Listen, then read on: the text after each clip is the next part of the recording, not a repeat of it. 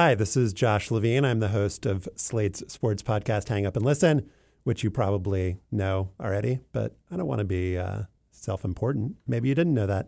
I wanted to introduce um, this podcast that we have in our feed today. It is an episode of I Have to Ask, which is an interview show hosted by my colleague Isaac Chotiner, known for his great uh, interviews in text. He now is doing them in podcast form. This episode is an interview with Ethan Sherwood Strauss. He writes about the Golden State Warriors for ESPN. We've had him on Hang Up a bunch of times. If you've liked those interviews, you'll like this one. Maybe you'll even like this one better because Isaac's a pretty good interviewer. Uh, enjoy. Welcome to Slate's I Have to Ask podcast. I'm Isaac Chotiner.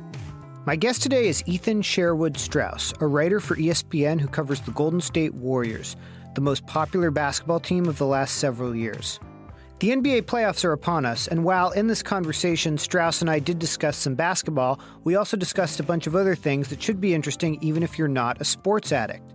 Like how often sports commentators should talk politics, how superstar players like Steph Curry and Kevin Durant interact with each other, and how endorsement deals can make team chemistry more difficult.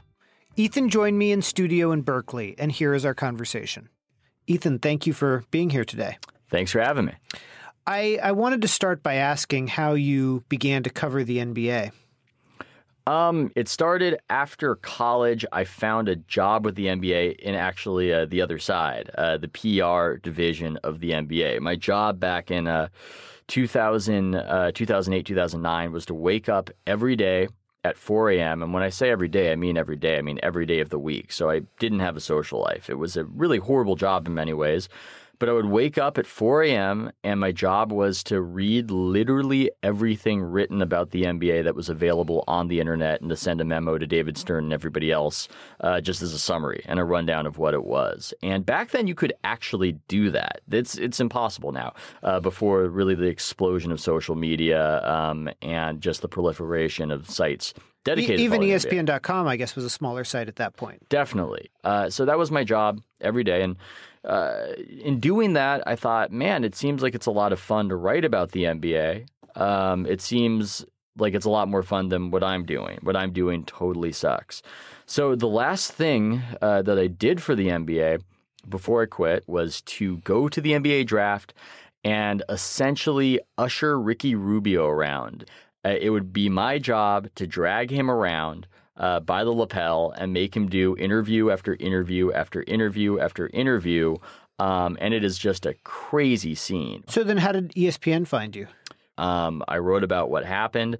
It got picked up by Deadspin and it it was a fairly cynical uh, retelling because Rubio was so sad and he wanted to just you know where's my mom? Where's my family? And I just had to be this cruel uh, enforcer of the uh, death march of media uh, for three hours. And so I wrote about that. I think some people saw that. That was the first thing that really got my name out there a little bit. And um, at the same time I was doing other media. I was working for Salon. And and and when did you start covering the Warriors?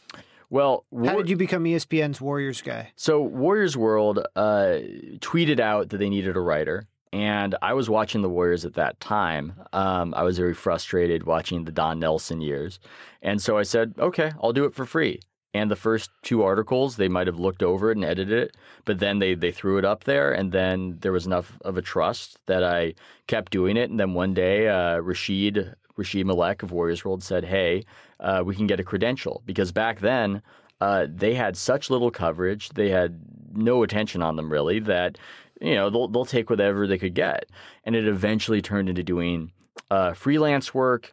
And then there was a greater trust gain there, and it, it turned into something else as the Warriors got uh, got good. Now, uh, it was yeah. a great environment to make mistakes, by the way, it, before that, because nobody was around. I would... So is this podcast, so keep going. okay, I'm sorry. I'm, I'm being a little long winded. Um, but, you know, I would do things because I didn't know anything. I had no formal training. There's this tradition of coming up through the newspapers.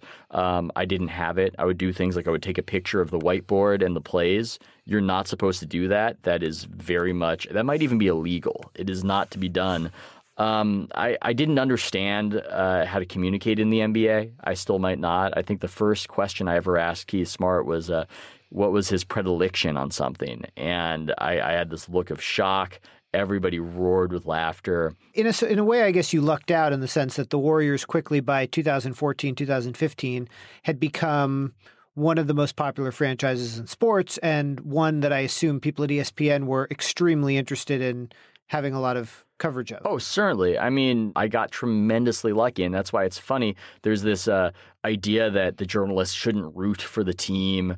Um, and certainly, I don't think you should outwardly, but internally, it would have been highly illogical uh, to root for failure. It would have been illogical because really their success is the reason why I can pay my bills. Now I don't necessarily feel that way, but certainly back then it was the difference between doing this for a living and not.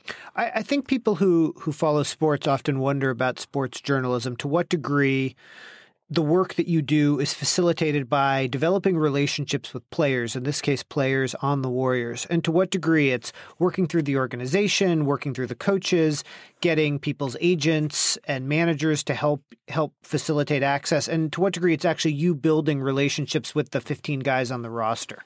I think everybody has their own path. Um, it's about whoever you might just vibe with, whoever you might have a relationship with, and it's happenstance. I it's something I've always been uncomfortable with because I don't think of myself I'm not a tremendously charismatic person. There are people who walk into the locker room and uh, they've got that thing, that thing that would make you a good salesman. I don't think I have that. I, I just, I, I'm almost better off. I want to write about this. Here's a topic I want to write about. Um, I need to talk to X, X, and X person. I, I, almost write about these things in the way I would if I had no relationships. Uh, it just so happens that being around and having that familiarity means that they're more likely to call back than if I was just a random person. I, I, was curious. The time you've been covering the team, a lot of the guys on the team, such as Draymond Green and Klay Thompson, have gone from being basically unknown to being celebrities. Steph Curry has gone from being a somewhat famous player to being one of the most famous, if not the second most famous basketball player in the world. And I was wondering to what degree you've witnessed with athletes that this level of fame changes them in their interactions with reporters. Uh, it definitely it, it, can't not change you.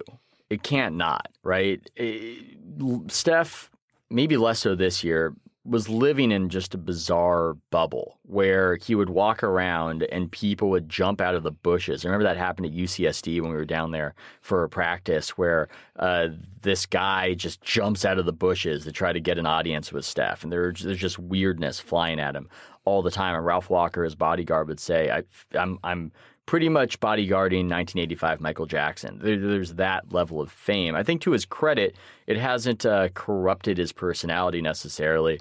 Um, and I would say the same to Klay. I think Klay is pretty much the same guy in many respects. I remember coming into the league. He's a little more confident um, in expressing himself. He would never want to talk to the media, even if he scored 30 points. He would try to sneak out the door. I remember asking him back then, why don't you ever want to talk to media, even if you do well. Players might have an adversarial relationship with the media, uh, but when they succeed, they tend to want to bask in that glow at the podium. I know David Lee did. He would love to speak in front of the banner. Uh, Klay looked at me and sheepishly he said, I'm not good at it. And that that was so true. Uh, he didn't have that confidence. Now, I think that he finds it annoying to deal with media, but I think he's quite confident expressing himself. Draymond's personality, I think, has changed in, in many a way because he never anticipated becoming uh, an all star or a celebrity, and it's a it's a lot to handle. And I think I might have written about some of the wages of that um, in an article this this preseason. I think that's the biggest impact as far as uh, the persona is probably Draymond.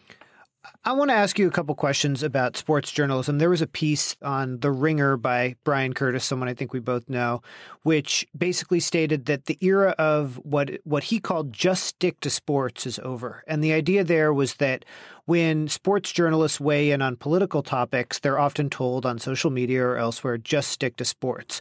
Bryan's argument was that with the Trump administration, with the politicization of so much stuff, with this incredibly controversial administration in Washington that it was going to be very hard for sports journalists to avoid talking about political issues, especially because athletes themselves were speaking up so much, coaches, etc. And I was wondering what you thought about that. Definitely, some of your colleagues have expressed sentiments about the Muslim ban on Twitter and elsewhere, and and so I was wondering how how you saw your job in this in this strange new world. Yeah, that's there's a lot there. Um, do I think that you have a duty to talk about it? I don't necessarily think you have a duty to talk about it. I think that there may have been, and to be clear, I mean, I don't think I'm shocking anybody. I live on the Oakland Berkeley border. I'm I'm liberal. I'm, I vote Democrat. I don't think that's shocking anybody. Um, but uh, that would sort of be assumed about my stances. I'm not sure what I'd be contributing if I talked a lot about it. I think that somebody like Steve Kerr probably a bigger mouthpiece, a bigger impact if people are asking him. And to be clear, they're asking him. Um, but should I just otherwise just express myself and express all my political opinions? That to me seems like a bit of mission creep that might even be backfiring. What about just this idea that do you sense that you may have to write more about politics just because the way things are heading, the way people like Steve Kerr have spoken out, some NBA players have spoken out? I mean, I, don't know what you hear from your editors or what you get from from ESPN, the sort of feedback you get. But is there some sense you think that your job and the job of people like you in the coming year or year, four years, God knows how long, will will take on somewhat of a different mandate than it otherwise would have? Uh, it will just insofar as what the athletes are saying, because they will speak out on these issues, and there's interest in that. And even if people tell them to stick to sports, as they will, um, there will be a reaction to their saying that. There will be an import to it. There was a lot of uh, scrutiny of how uh, how Steph Curry felt about the bathroom ban in North Carolina, for instance. Uh, people want to hear from these guys, so I think that that will become more of my job as time goes forward. Um, Certainly. Now, the question of whether it should be more of my job that I express my personal opinions about it, I don't know. I don't know if that's part of your job or you're doing that because you feel a duty to or it's cathartic to do so. Um, and that's just the lines have become so blurred on that. And I feel very divided. I feel that uh, there, there is that meme, right? There is that trope within uh, liberalism, especially now, that silence is violence or silence is complicity. I think that's an overreach. I don't think that's the case. And if you're talking all the time, then it does blunt your ability to say certain things on on certain issues. And it's especially disorienting right now because it seems like there's a new thing every day, um, which is rather unfortunate. So I guess I'll take this opportunity to say that um, I find this administration terrifying. Um, I think that the person running the country is, uh, I mean, he is a reality TV game show host effectively um, who has the ability to end life on the planet. That that is a suboptimal situation. Uh, but I'm also at a loss as to how specifically using whatever megaphone I have to do anything about that. What um, you just said, he may resign now. Hearing that, like, yeah, yeah, he's got, yeah, yeah. This this basketball writer uh, from a Berkeley studio just criticized me. I'm just gonna, I'm just gonna quit. The uh, the, the Republicans are gonna impeach him if he doesn't quit uh, by the power of my uh, by the power of my argument. I'm also, sen- I got to say, I'm also sensitive to the other side of it too, where I think that there is something legitimate to the idea of the customer saying this isn't what I want from you. I understand that argument. I understand both sides of it. It is not fun nowadays to say I understand both sides of an argument. I think that it's far more comfortable to be an extremist in many respects uh, because you're not betraying anybody. Um, Have you noticed being around NBA players and coaches? I mean, it does seem that the NBA, more than other sports, athletes are speaking out. And I don't know if this is the demographics of basketball compared to a sport like football. It but... totally is. It totally is. I mean, it's and perhaps the viewership of those sports. Oh, definitely. The average, I mean, we've looked at the survey data at, ESPN. There have been other surveys on it. The average uh, NBA basketball fan is a votes Democrat. You know, that's not particularly shocking. I mean, uh, the demographics are different than for other sports. 45% uh, to maybe even 50%, depending on the survey you look at, um, of basketball fans in the United States are black. It's it's a different demographic, so you have more room perhaps, and you're going to get more hosannas uh, if you say the things that Steve Kerr has said and that Gregg Popovich has said, and Stan Van Gundy as well, uh, than if you said them as a college football coach. So it, it definitely opens up more leeway to express sentiments that are anti-Trump. Some would argue that it also means that you can't express other sentiments, and those are uh, verboten. But that's that's a different conversation, I guess.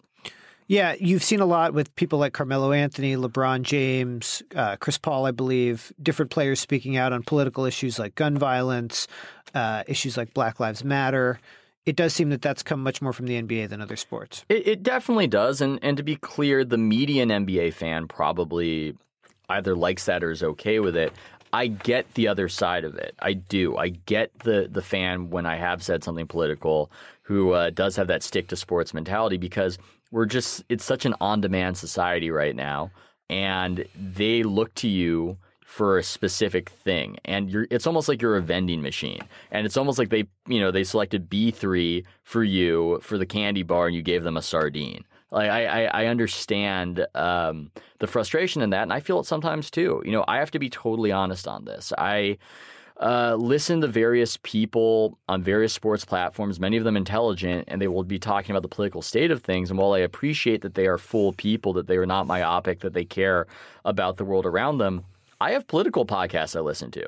That's where I go to for that. So I feel it a little bit. Um, I feel it a little bit too, and that's one of the reasons why I can sympathize with that that sentiment because um, even if I would want the people talking about sports to have a conscience, I'm not necessarily visiting to them, uh, visiting them for that at that moment. To what degree has your job been changed by uh, the degree to which athletes have been using social media to express themselves. There have been some NBA related controversies involving social media, players posting on social media. To, to, what degree do you think that's changed the way you do your job at all? Well, I'll answer your question, but I'm, I'm curious what, what were the controversies exactly? Rajon Rondo posted on Instagram oh, something yeah. about his teammates. Um, My vets my vets, yes, very uh, slam poetry sort of uh, sort of cadence to it. Yes, yes, criticizing some people on his team, which is now the Chicago Bulls.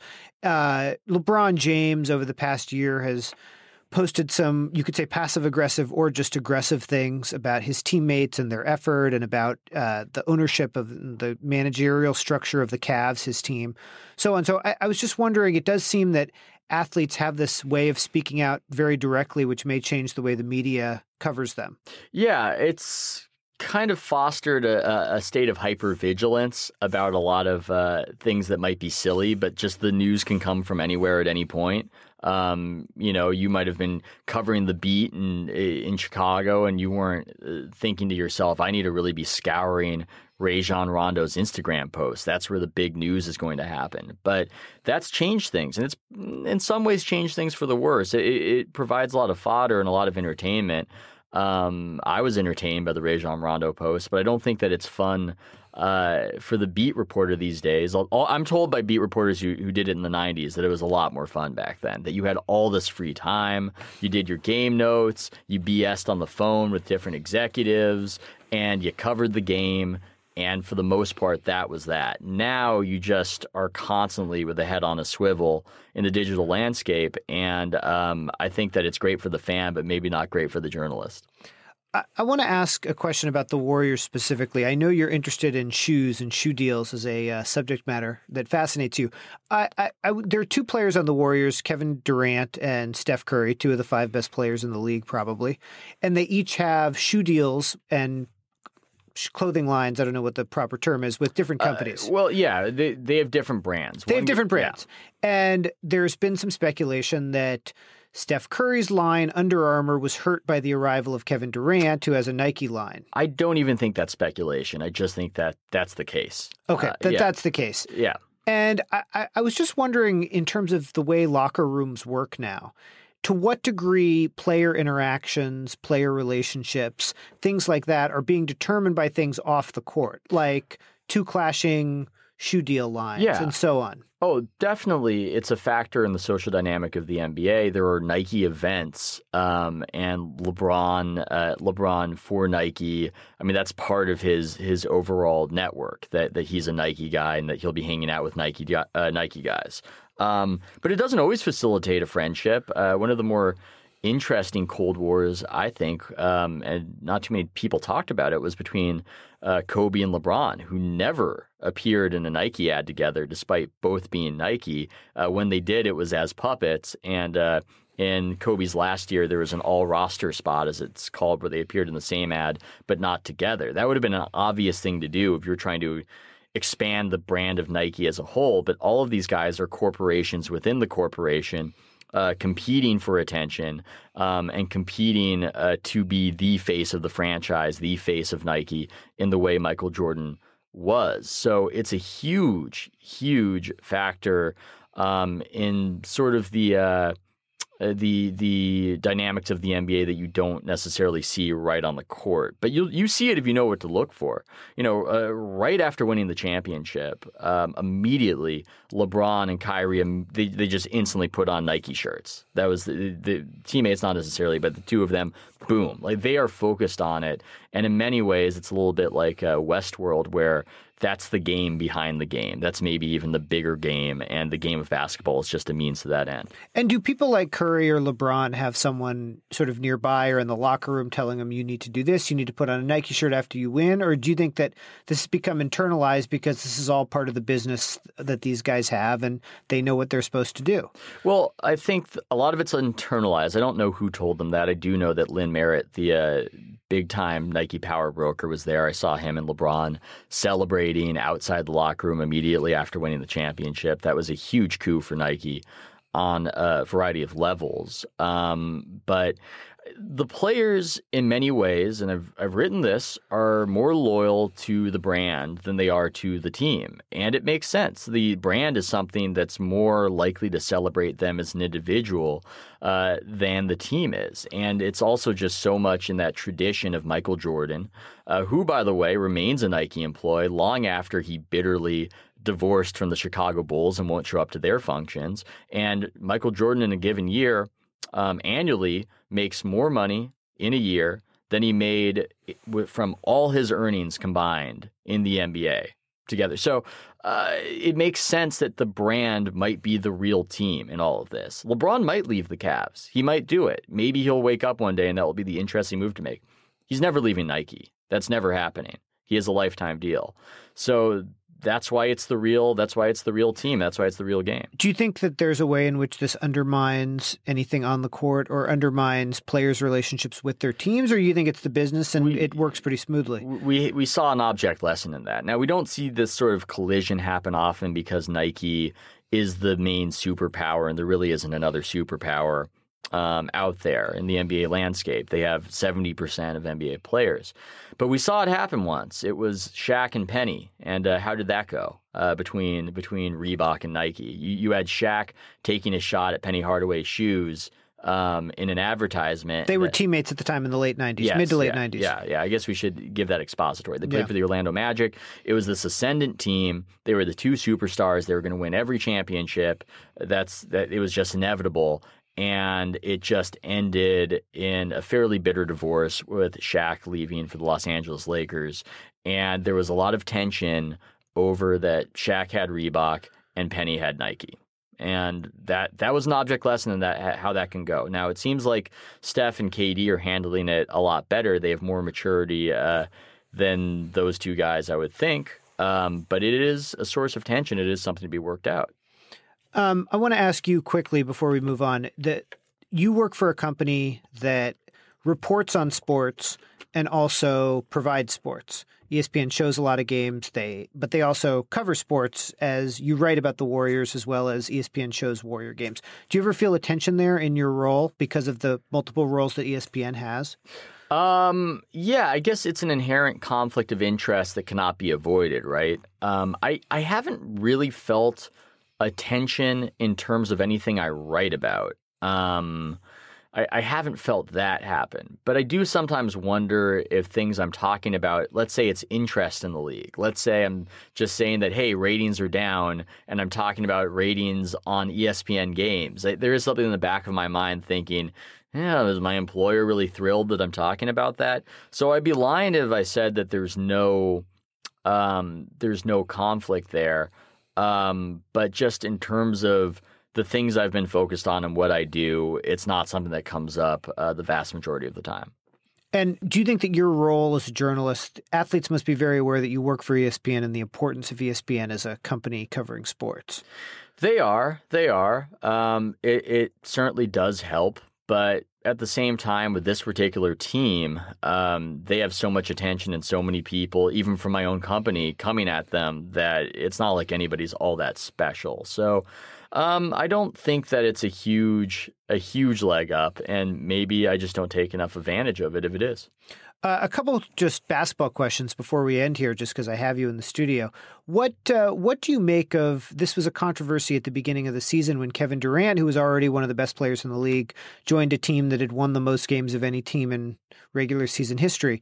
What what, what do you make of this? Now we're more than halfway through the season. This idea of a superstar joining an already great team and these se- these teams that just have groups of superstars on them? Well, I think you know people always have this uh, this question of is it is it good for the league? Is it bad for the league? I think a lot of people said that this is bad for the league, and in a vacuum, it is bad for the league. It is. Uh, there, there's less interest. Um, there is the assumption that there are only two teams competing for a championship. Maybe that's not true. I know that your Houston Rockets have something to say about that. Thank you for thank you for that. hey, they've been looking great this year. Uh, but I think you have to look at the broader picture, and that is by restricting the movement of superstars that the NBA has done, this weird anxiety uh, that the owners have that you might have to grovel at the feet of a superstar. So let's just put in a bunch of incentives and restrictions to make sure, and without getting too far in the weeds, the people listening, if they don't know, should know that players who are drafted by a team, you know, it's decided by a ping pong ball bounce, are going to be on that team for seven years. And that's just how the system is set up. And um, there's so much incentive that you have to re-sign Steph Curry has his contract coming up.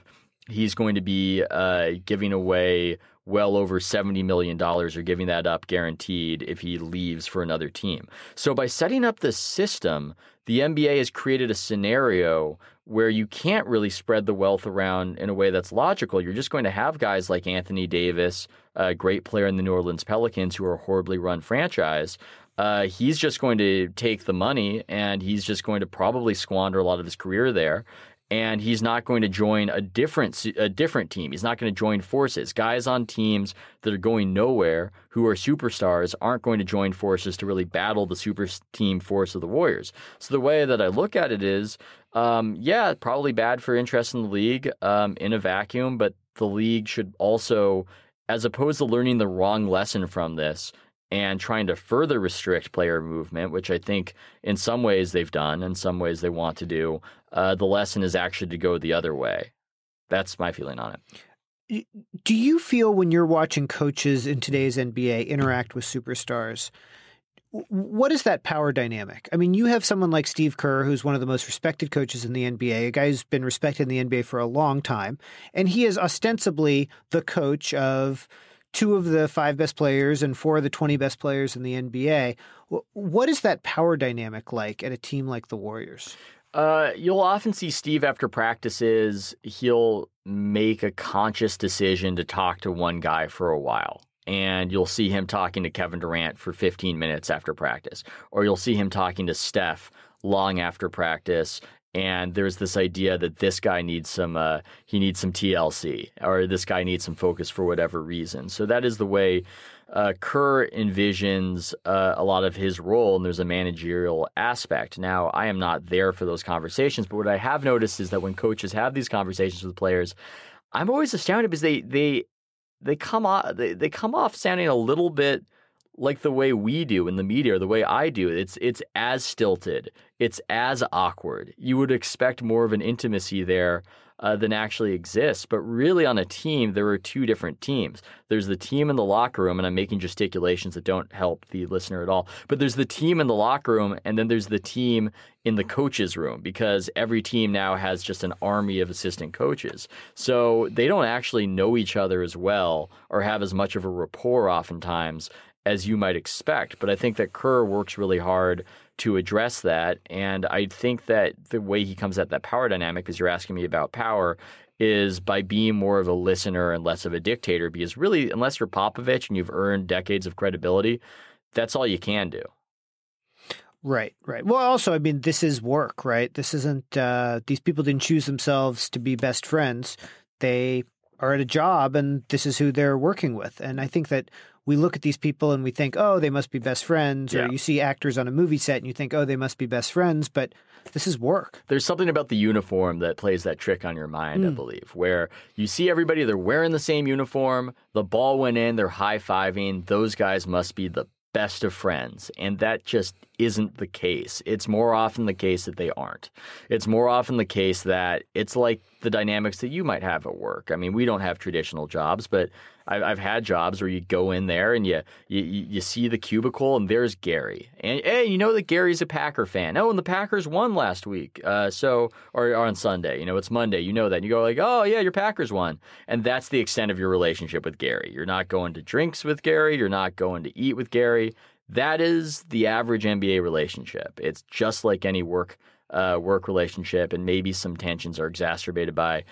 Unlike with Gary, you're going to have to be flying around the country with this guy. I mean, that's really something uh, that, that that has an impact. But the average NBA relationship is not a friendship; it just isn't.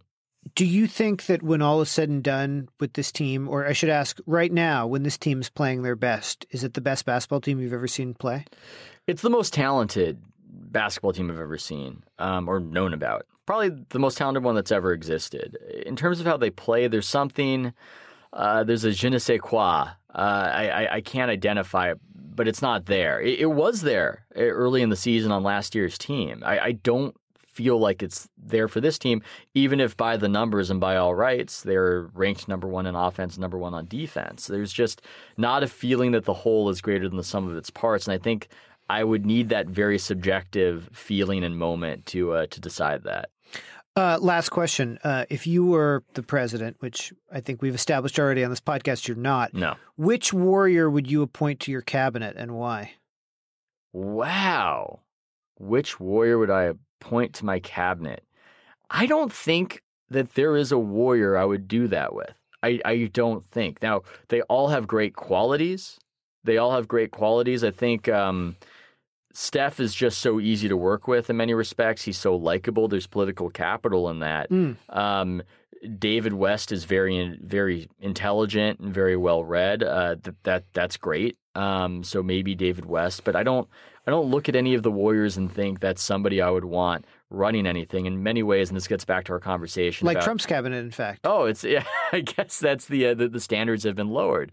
Um, yeah, but it goes back to the conversation we were having earlier about when politics seep into sports. I think it's so strange. Uh, I, I, get it at some level, but when people want Steph's take on uh, the bathroom ban in North Carolina because he has a big platform, I'm thinking to myself, Steph's a smart guy, but he's math smart. He's like engineering smart. He's not reading the New Yorker. He's not reading the Atlantic. This isn't part of what he does. So there's something a bit strange about just assuming because somebody's famous and you like them without knowing them, by the way, at all, uh, that they should have some sort of voice in the conversation. So I guess those are my thoughts on it. I guess uh, David West because he's actually engaged on these issues. And I don't even know. Maybe there's some uh, there are schisms because David and I haven't talked extensively about our politics, but at least he's invested and at least he's interested. Uh, so is Andre Iguodala, but Andre is so acerbic and cynical that I don't think I want him on the cabinet. He's very funny, though. We can always use that. Well, I mean, it's com- the, the two are related, certainly. I mean, that was Kerr and Iguodala were talking about the election and the lead up. Um, and Iguodala thought that Trump was going to win, and he kept saying to Kerr that, "Yeah, you see, he's going to win. He's going to win. He's going to win." And Kerr said, "No, no." Kerr had uh, more faith in the American people than that. Um, and I think part of Andre, because there's a part of every cynic who delights in uh, something horrendous confirming your dark worldview. Uh, enjoyed that that was the outcome and that was the upshot. So as much as I love dealing with Andre, I, I, don't know if I want somebody in my cabinet who's secretly rooting for failure. Well, I'm glad he's happy, and I hope he enjoys the next four years. Uh, Ethan, his, his, taxes might get cut. There is that. good for him. Good yeah. for him. Uh, Ethan, thank you so much for joining us. I really appreciate it. Thanks for having me. I enjoyed it. And that's our show for today. I Have to Ask is produced by Audrey Dillon. The managing producer of Slate Podcasts is June Thomas, and the executive producer is Steve Lickteig. Our theme music was composed by Doug Chase. Don't miss an episode of I Have to Ask by subscribing to this show wherever you get your podcasts. And please take a few moments to rate and review us. I'd love to hear from you too. If you have an idea for a guest or just want to let me know your thoughts, email me at ask at slate.com. That's ask at slate.com.